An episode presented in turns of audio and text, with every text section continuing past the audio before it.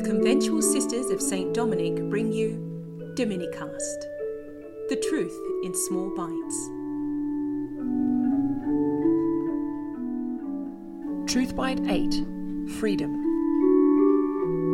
God doesn't create junk. He's created us human beings as images of Himself.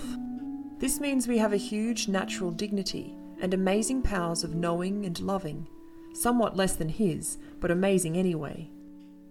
All this adds up to the fact that He hasn't made us like sophisticated wind up toys, but as responsible beings, free to think for ourselves and decide for ourselves.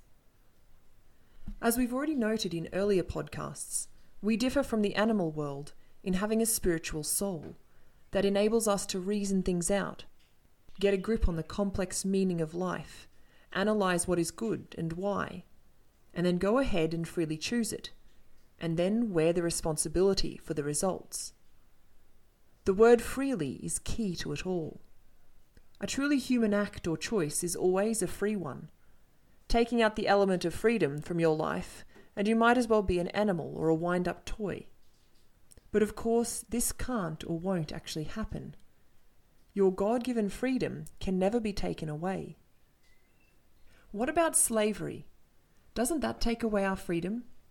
Ultimately, no. We all know that all kinds of slavery are dehumanizing, but we should also know that no one can deprive us of our most basic freedom, free will. Not slavery or coercion, even under torture.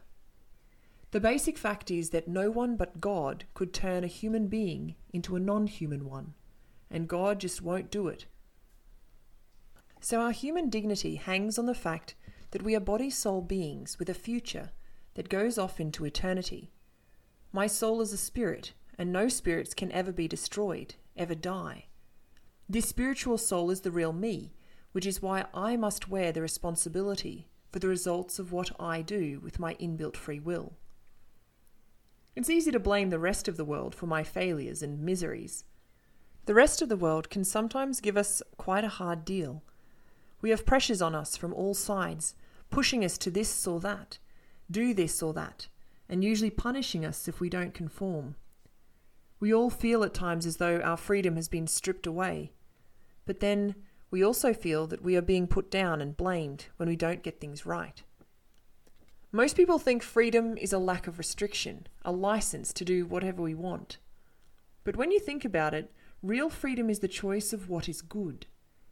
If we're made for happiness, and happiness is all about possessing what's good, then we'd be pretty twisted beings if we used our freedom for choosing what's evil.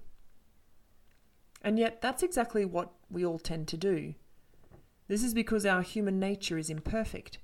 Our minds are dull and our wills are weak, so we rather easily fall into the mistaking evil for good. What we don't always realize is that in making wrong judgments and wrong choices, we're actually depriving ourselves of the freedom we were made for. We're letting ourselves be taken as slaves by other people, by the media, by our own faults, or by society in general. Maybe we didn't realize what was going on. Maybe we weren't fully responsible for the mess we find ourselves in. In any case, our human dignity is going to be badly battered by all this.